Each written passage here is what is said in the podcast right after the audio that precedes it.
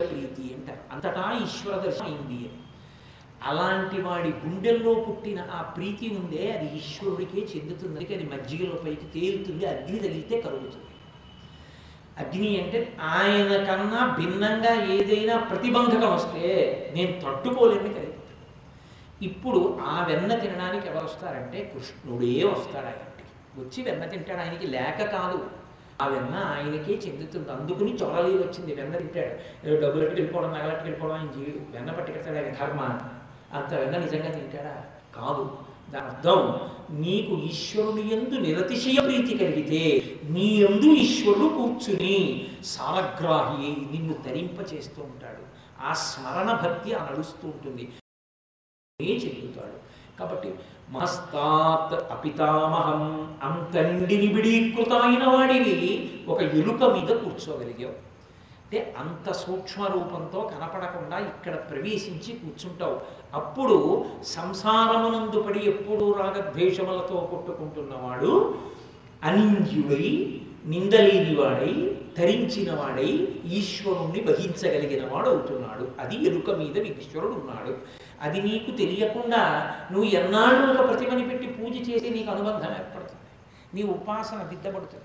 నీకు అసలు ఇలాంటి స్థితి ఒకటి ఉంది దానికి చేరుకోవాలన్న భావన కలుగుతుంది. అంటే నేను మిమ్మల్ని ప్రశ్న వేస్తున్నాను అనుకోకూడదు. మీ అందరూ ఇవన్నీ తెలిసి ఉన్నవారు మీరు ఆ స్థాయికి ఎదిగినవారు. ఎదగని నా వంటి వాడిని నేను ప్రశ్న వేసుకుంటున్నాను. రే కోటేశ్వరరావు ఎప్పటికి ఎదుగుతావురా అని నాకు చెప్పుకుంటున్న మాట మీకు చెప్తున్న మాట అని నేను అనుకోకూడదు. కాబట్టి అనింజుడు అంటే ఈశ్వరు ఆ స్థాయికి చేరుకోవాలి అని చెప్పడానికి ఆయన విలువ మీద ప్రయాణిస్తూ ఉంటాడు. మనకి ఆగమము అని ఒక మాట.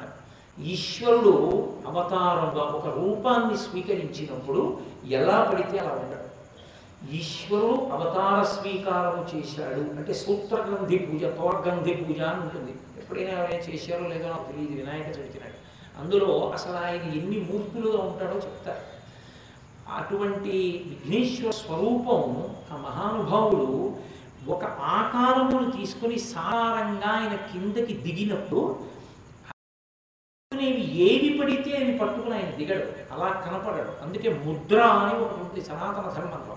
ఏమీ లేకుండా ఉత్తిని ఇలా చేయిలో చెయ్యిట్టు కూర్చోడము అలా ఉండదు ఈశ్వర స్- స్వరూపము సాకారము ఉన్నది అంటే కరచరణాదులతో ఈశ్వరుడు ఉన్నాడు అంటే చేతులలో ఆయుధములైనా ఉంటాయి. చేతులలో ముద్రలైనా ఉంటాయి. వాటిని మార్చే అధికారం నీకు లేదు. అంతకన్నా పాపిష్టి కర్మ ఇంకొకటి లేదు. అది అలా చేయకూడదు. అయ్యవారిని చేయబోయి కోతిని చేసినట్లు అనో మాట ఉంటుంది చూసారా అలా ఉంటుంది. అది ఎలా ఆయన వచ్చాడు అని వేదం చెప్తోందో ఆ రూపాన్ని మాత్రమే మీరు ప్రతిష్ఠించవలసి అటువంటి మూర్తిగా పెట్టాలి తప్ప ఇంకొక మూర్తిగా పెట్టడానికి మీకు అధికారం లేదు. ఒక ఉదాహరణ చెప్పాలి అంటే నాకు ఒక బ్రాండ్ మోటార్ సైకిల్ నాకు ఇష్టం అనుకోండి. ఆ మోటార్ సైకిల్ డ్రైవ్ చేస్తున్నట్టుగా విఘ్నేశ్వరుణ్ణి నేను పెట్టకూడదు. అది మహాపాపకర్మ. నువ్వెవరు మోటార్ సైకిల్ మీద విఘ్నేశ్వరుడు ఎక్కినట్టు పెట్టడానికి? అలా ఎక్కడైనా మంత్రం ఉందా? అలా ఎక్కడైనా ఋషిప్రోక్తం ఉందా? అలా ఎక్కడైనా సాకారం ఉందని చెప్పబడిందా? నువ్వు ఎలా పెట్టావు? అంటే అది ఈశ్వర భక్తి కాదు. అది విర్రితములు వేసినటువంటి వ్యాకోళం ఈశ్వరుడు అది అటువంటి పని ఎన్నడూ చేయకూడదు ఆరాధన. వేదమంత్రం ఎలా చెప్పిందో అలాంటి మూర్తిని మాత్రమే మీరు ప్రతిష్ఠించవలసి ఉంటుంది. అటువంటి స్వరూపాన్నే ఆరాధన చేయవలసి ఉంటుంది. ఎందుచేత మీరు చూడండి ఆరాధన ఉండేటటువంటి మూర్తులు ఎప్పుడూ నిలబడి ఉంటాయి అని మీరు ఊహించకూడదు. ఒకటి పాట పడుతూనన్నా ఉంటాయి నృత్యం చేస్తూ కూడా ఉంటాయి సంగీతం కూడా వాయిస్తూ ఉంటాయి. మీరు గమనించండి ఎప్పుడైనా. దక్షిణామూర్తి స్వరూపం వీణ వాయిస్తూ ఉంటుంది. శ్రీశైలం కొండ మీదకి మీరు పెడితే శ్రీశైలం వెళ్ళగానే కనపడతాడు. పెద్ద దక్షిణామూర్తి ఎంత గొప్పగా ఉంటుందో. వీణ వాయిస్తూ ఉంటాడు కృష్ణ పరమాత్మ వేణువు వాయిస్తూ ఉంటాడు. పరమశివుడు తాండవం చేస్తూ ఉంటాడు. కృష్ణుడు కాళీయమదనం చేస్తూ ఉంటాడు. సరస్వతీదేవి వీణ వాయిస్తూ ఉంటుంది. సంగీత నృత్యములు రెండు ఉంటాయి. ఇవి రెండు ఎందుకు ఉంటాయి అంటే లలిత కళలన్నీ భగవంతుణ్ణి చేరగలిగిన మార్గములే అని మనకి శాస్త్రం నిర్ధారించే. అందుకే భగవంతుని యొక్క పూజ దేశభాషల ఎందు లేదు. సంస్కృత భాష ఎందు మాత్రమే పూజ. రాజోపచార మాత్రం దేశ భాషలో ఒక ఉదాహరణ నేను చెప్పాలి అంటే శ్వేతవరాహ కల్పే వైవ స్వతమన్వంతరే కలియుగే ప్రథమ పాదే జంబూద్వీపే భరతవర్షే భరతఖండే మేరోహ దక్షిణ భాగే దీన్ని తెలుగులో చెప్పచ్చా అండి అని మీరు అడిగారనుకోండి చెప్పకూడదు. మీరు సంస్కృతంలోనే చెప్పాలి. మీకు రాదనుకోండి వరుణి ఇచ్చి అర్చకుడితో చెప్పించుకోవాలి. బ్రాహ్మణ ముఖేన బ్రాహ్మణ సహాయన చేయించుకోవాలి. తప్ప మీరు తెలుగులో చేయకూడదు. ఏ భాషలోనూ చేయకూడదు. కానీ రాజోపచారం వచ్చిందనుకోండి మంత్రపుష్పం అయిపోతుంది అప్పటికి. మంత్రపుష్పం అయిపోయిన తర్వాత రాజోపచారం ఇస్తారు. ఛత్రం ధారయామి ఉడుగు పడతారు చామరం జయామి చామరం వేస్తారు. దర్పణం దర్శయామి ఏదో అశ్వాన్నారోహయామి ఇడాన్నారోహయామి ఇవన్నీ అయిపోతాయి. గీతం శ్రావయామి పాట పాడమంటారు. ఇప్పుడు ముత్తుస్వామి దీక్షితరు వారు చేసినటువంటి సంస్కృత కీర్తన పాడాలా? రామదాసు గారు చేసినటువంటి తెలుగు కీర్తన పాడాలా? అని అడిగారు అనుకోండి అమ్మ సంస్కృత కీర్తనే పాడండి అని అనుకోవాలి. ఏ భాషలో పాటైనా పాడవచ్చు కారణం ఏమిటో తెలుసా అండి? అది సంగీతం అయి ఉండాలి సంగీతము అంటే సామవేద జనితము సామ అంటే శాంతి. అది వేదము నుంచి ఉత్పన్నమైంది కాబట్టి గురుముఖత మాత్రమే సంగీతం నేర్చుకోవాలి. గురుముఖత నేర్చుకున్న సంగీతంలో స్వరం తప్పకుండా పాడాలి అందుకే సప్తస్వరాలు పరమేశ్వరుడి యొక్క ముఖములలో నుండి ఆవిర్భవించే అందులో ఒకటి స్వయం కాబట్టి వాటి జోలికి గురుముఖత నేర్చు భగవంతుని దగ్గర రాజోపచారం చేసేటప్పుడు గురుముఖత నేర్చుకున్న వాళ్ళు మాత్రమే పాడవాలి అప్పుడు తెలుగులో పాట పాడచ్చు. మీరు నృత్యం చేసేటప్పుడు ఈశ్వర సంబంధమైన పాట తెలుగులో పాడుతున్నా నృత్యం చేయవచ్చు. ఇవి కూడా ఈశ్వరుణ్ణి చేరుకోవడానికి మార్గాలే. అందుకే సనాతన ధర్మమునందు ఏ వాద్యము పడితే ఆ వాద్యాన్ని మ్రోగించారు. కొన్ని వాద్యాలు మాత్రమే మ్రోగిస్తారు ఇదో వీణ. అసలు అన్నిటిలోకి గొప్పది అదే. అమ్మవారు అత్యంత ప్రీతి చెందేది రెండే రెండు వాద్యముల చేత. ఒకటి వేణువు ఒకటి వీణ. అందుకే అలమురళీరవాజిత పూజిత కోకిల మంజుల మంజురతే అని కదా మనం మహిషాసుర మర్దని స్తోత్రం. వేణువు విన్నా వీణానాదం విన్నా ఆవిడ ఎంతో సంతోషిస్తుంది. అందుకే కాకినాడలో మేము శారదా నవరాత్రులు చేసినప్పుడు రాజోపచారాల్లో తప్పకుండా వేణువు కానీ వీణ కానీ తప్పకుండా అమ్మవారి ముందు వాయిస్తూ ఉంటారు. అమ్మవారు పరమప్రసన్నురాలకు సంతోషిస్తుంది. తప్ప ఏ వాద్యం పడితే ఆ వాద్యం మ్రోగించారు. ఎద్దు చర్మాన్ని అది బాగా స్థితిస్థాపక శక్తిని పొందిన తరువాత వాయిస్తారు. కొన్ని కొన్ని వాద్యములే. అంతేకాని మనిషి మనసు భయకంపితమయ్యేటటువంటి పుట్టించగలిగిన వాద్యములను సంప్రదాయములందు వాయించరు. ఒక మెరుపు మోగిస్తానన్నారనుకోండి మీరు వాద్య పరికరం మీరు అది సంప్రదాయ పరికరం కాదని గుర్తు. ఒక పిడుగు మోగిస్తానన్నారనుకోండి సంప్రదాయ వాద్యము కాదు అని గుర్తు అది పకద ఒక వీణ మీద రాదు అందుకే భగవంతుని యొక్క ఉపచారముల ఎందు కూడా ఈశ్వరుణ్ణి చేరుకునే మార్గములుగా చూపిస్తారు అవి. నాదోపాస దేనికి అంటే మోక్షానికే తీసుకెడుతుంది. దీక్షితుల వారు చిట్ట చివర కామాక్షి అమ్మవారిని ప్రార్థన చేశారు. పశుపోచుపాశ విమోచని కామాక్షి అని కీర్తన చేస్తూ ఆయనలోని తేజస్సు అమ్మవారిలో కలిసిపోయింది. కాబట్టి పెద్దలు సంగీతోపాసన చేసి నాదోపాసన చేసి ఈశ్వరుని ఎందుకు కలిసిపోయారు. అవన్నీ మోక్షములకు సాధనములుగా ప్రకటించింది సనాతన ధర్మం. తప్ప కేవలం మనోరంజకత్వం కొరకు ఉపయోగపడేటటువంటివి కావు అటువంటి ఈశ్వర స్వరూపం అందుకే సంగీత వాద్య పరికరములను కూడా పట్టుకుంటాడు. వేణువు పట్టుకుంటాడు వీణ పట్టుకుంటాడు పుస్తకాలు పట్టుకుంటాడు నృత్యం చేస్తూ కనపడతాడు పద్మాసనం వేసుకు కనపడతాడు ధ్యానం చేస్తూ కనపడతాడు ముద్రలు పట్టి కనపడతాడు ఆయుధములు పట్టి కనపడతాడు. ఆయుధములు ఈశ్వరుడు పట్టుకున్నాడు అంటే తత్వమున్నది అని గుర్తు. విఘ్నేశ్వరుడు ఎప్పుడు ఎక్కడ కూర్చునున్నా సర్వసాధారణంగా రెండు లేకుండా ఆయన ఉండడు. ఒకటి పూజపడకుండా ఉండడు ఒక దాని చేత పూజింపబడకుండా ఉండడు. ఏది పూయబడకుండా ఉండకూడదు విఘ్నేశ్వరుడికి? అంటే ఆయన గండస్థలం సింధూరాన్ని అలదకుండా ఉంచకూడదు అని శాస్త్రం. ఏ మూర్తులు పూజకి ఆది అంతమైందో పూజింపబడతాయో ఆ రెండు కూడా సింధూరము చేత అర్చబడతాయి. పూజ ప్రారంభం ఎవరితో? గణపతితో. పూజ చివరి ఎవరితో? హనుమతో. ఎందుకని? గణపతి పూజతో ప్రారంభం చేస్తాం. అందుకే మొదటి పూజ గణపతి కా గణపతికి కాబట్టి ఆయన గండస్థలానికి సింధూరంతో అలదాలి అసలు సింధూరంతో అలదబడని కపోలములతో కూడిన గణపతిని ఆరాధన చెయ్యరు. రెండు విఘ్నేశ్వర వ్రతకల్పమునందు పూజ చేసేటప్పుడు తప్పకుండా సింధూరాన్ని వాడి తీరా తీరాలి. అందుకే ఇప్పటికీ మీరు శ్రీశైల మల్లికార్జున సుప్రభాతంలో వింటూ ఉంటారు ప్రాతస్మరామి గణనాథ మనాథ బంధుం సింధూర పౌర పరిశోభిత గంట యుద్ధం ఉద్దండ విఘ్న పరిఖండ నచండ దండ మాఖండలాది సురనాయ కందవంద్యం అని. ఆయన గండస్థలానికి సింధూరం రాస్తారు. మరి పూజ చివర పవమానాసుతుడు పట్టు పదారావిందములకు నీనామారూపములకు జయ జయమంగళం. పవమానాసుతుడు పట్టు అంటే హనుమ హనుమ ఒంటి నిండా సింధూరాన్ని అలదుకుంటారు సింధు శుభప్రదం విఘ్నహంతి విఘ్నములను తీస్తుంది. కాబట్టి ఆ శక్తి ఉన్న ఇద్దరికీ కూడా ఎప్పుడూ సింధూరము చేత అలదుతారు. గరికతో పూజ లేకుండా విఘ్నేశ్వరుడికి ఉండదు. గరిక తప్పకుండా పూజ చేస్తాం. గరికతో పూజ చేయడం ఎందుకు అంటే ఆయన ఎంత గొప్పవాడో అంత సులభుడు. మీరు ఎప్పుడూ ఒకటి గుర్తుపెట్టుకోవాలి. సనాతన ధర్మమునందు ప్రవహించేదానికి ఉన్నది విలువ. నిలబడినది అగౌరవనీయం అది నింగ్యం దాన్ని ఎవరు స్థుతి చెయ్యరు. ఏది ప్రవహిస్తుందో అదే పూజనీయత సరస్వతి అన్న మాటకు అర్థం ఏమిటో తెలుసా అండి? ప్రవహించున్నది అని అర్థం. అందుకే లోకంలో పెద్ద పాపం ఏది అని అడిగారు. తన విద్య ఎందు తనకి మోహం ఉండడమే.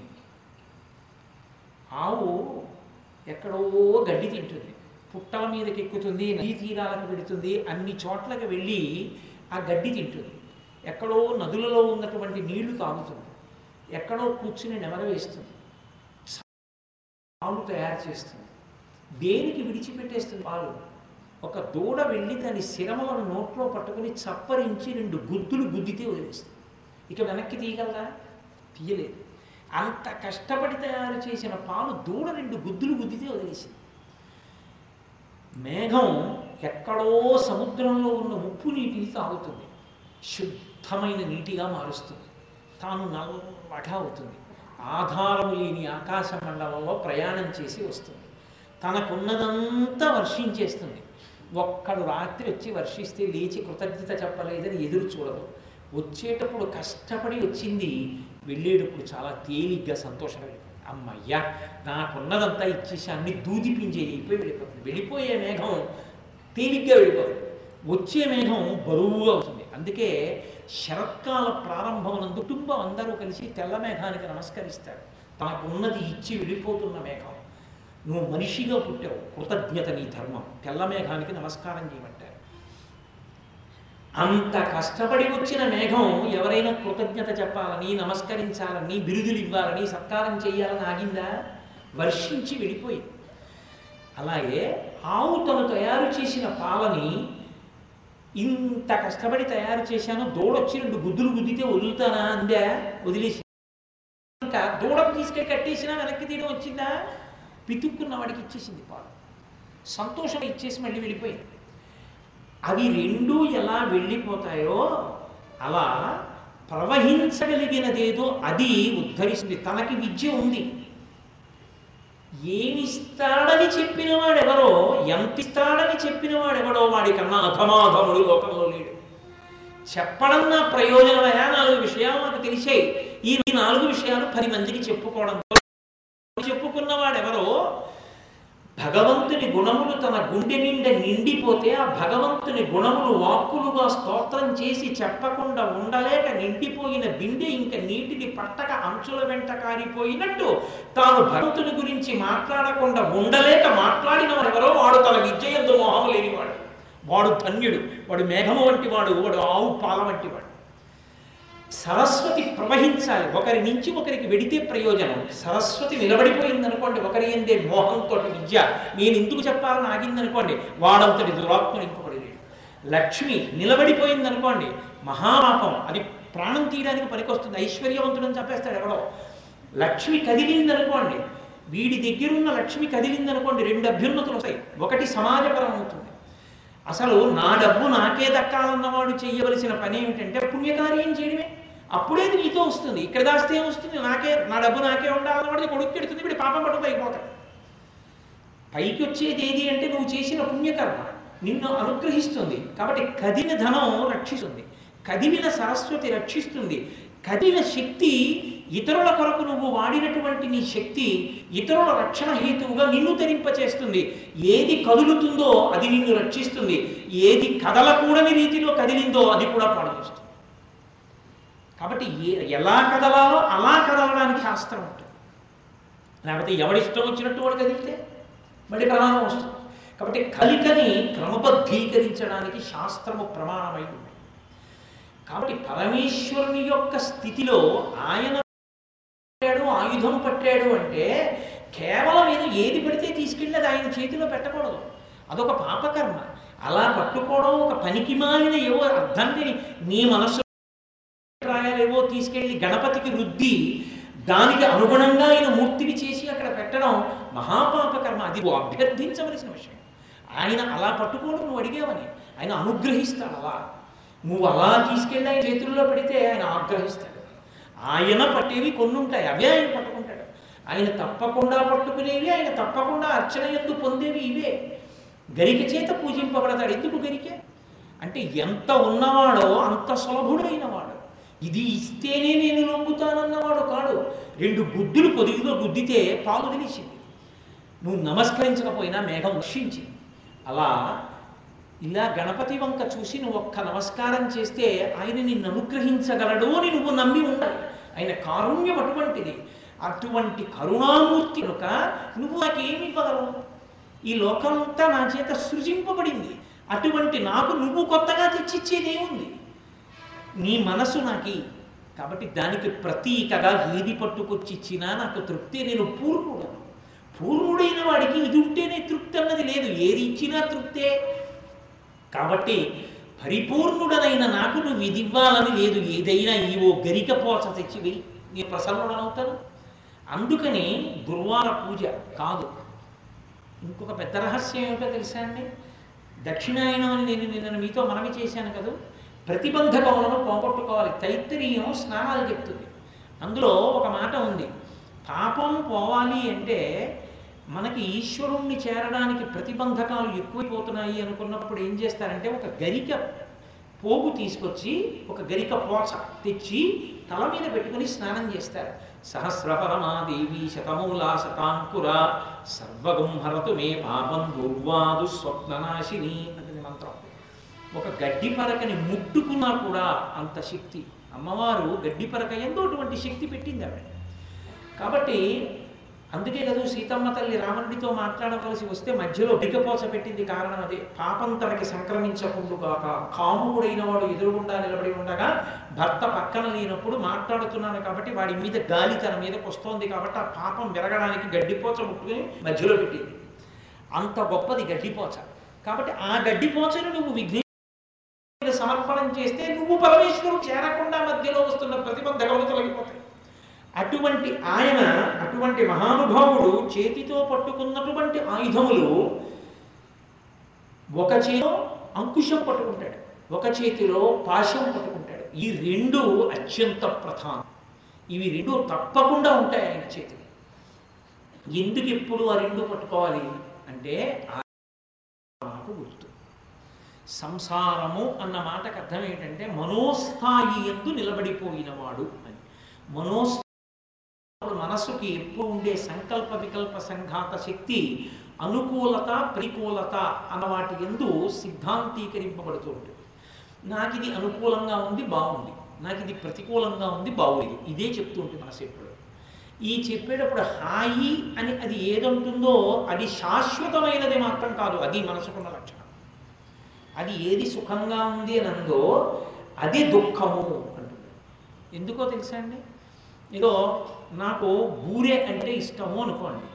మీరు నాకు పది బూర్లు పెట్టారనుకోండి తినేశాను ఇంకో పది బూర్లు పెట్టారనుకోండి అయ్యి బాబాయ్ వద్దండి ఇంకా కక్కొచ్చేట్టుంది నాకు వద్దండి. అంటే ఏది నాకు ఇష్టమో అదే నాకు ఐసముగా నిలబడిపోయింది. అంటే మనోస్థాయిలో ఉన్న ఏది సత్యము కాదు. అందుకే మనోస్థాయిలో మీకు సంతోషకారకంగా ఉన్నదాన్ని ఎప్పుడూ నచ్చింది సుఖ. కాసేపు ఆగివాడికి నచ్చలేదు. ఏంటంటే నల్ల మబ్బు వస్తే ఎంత బాగుందండి దుఃఖ. ఆ ఖా ఉంది వీడికి దు. అందుకని దుఃఖ. సుఖ దుఃఖ రెండింటి ఎందుకు ఖా అలాగే ఉంది. మారింది ఏంటంటే సు దు రెండే మారే. మార్చి మార్చి అనేకముగా కనపడేటట్టు చెప్పేది ఏది అంటే మనసే. కానీ ఎప్పుడు మారని స్థితిలో ఎంత తాగినా తనివి తీరక నిలబడిపోగలిగినటువంటి ఆత్మస్థితికి ఆనందమని పేరు. అందుకే ఆత్మకి పర్యాయ పదం ఆనందం. ఆనందమునందు ఉండేవాడెవరో వాడే ఆనందరూపుడు. అంటే ఆనంద నిలయాధీశుడై వెంకటేశ్వరుడు ఉన్నాడు అన్న మాటకు అర్థం ఆత్మస్వరూపి అయిన ఈశ్వరుడు సాకారమును పొంది నిలబడినాడు అని గుర్తు. కాబట్టి ఆయన పట్టుకున్నప్పుడు ఈ అనుకూలత ప్రతికూలత కాసేపు బాగుంది కాసేపు బాగులేదు. అటువంటి సంసార స్వరూపమైన సుఖ దుఃఖములకు కారణమైన కామక్రోధములను రెండింటినీ చేత్తో పట్టుకుంటాడు. కామ పాశ క్రోధ అంకుశ. మనం చూడండి ఆశాపాశములు అనో మాట అంటాం. ఏదో కోరిక. ఆ కోరిక మిమ్మల్ని కడుతుంది. నిజానికి బయట ఉన్న వస్తువులు మిమ్మల్ని ఏం కట్టవు. కట్టేది ఏదంటే మనసు అందుకే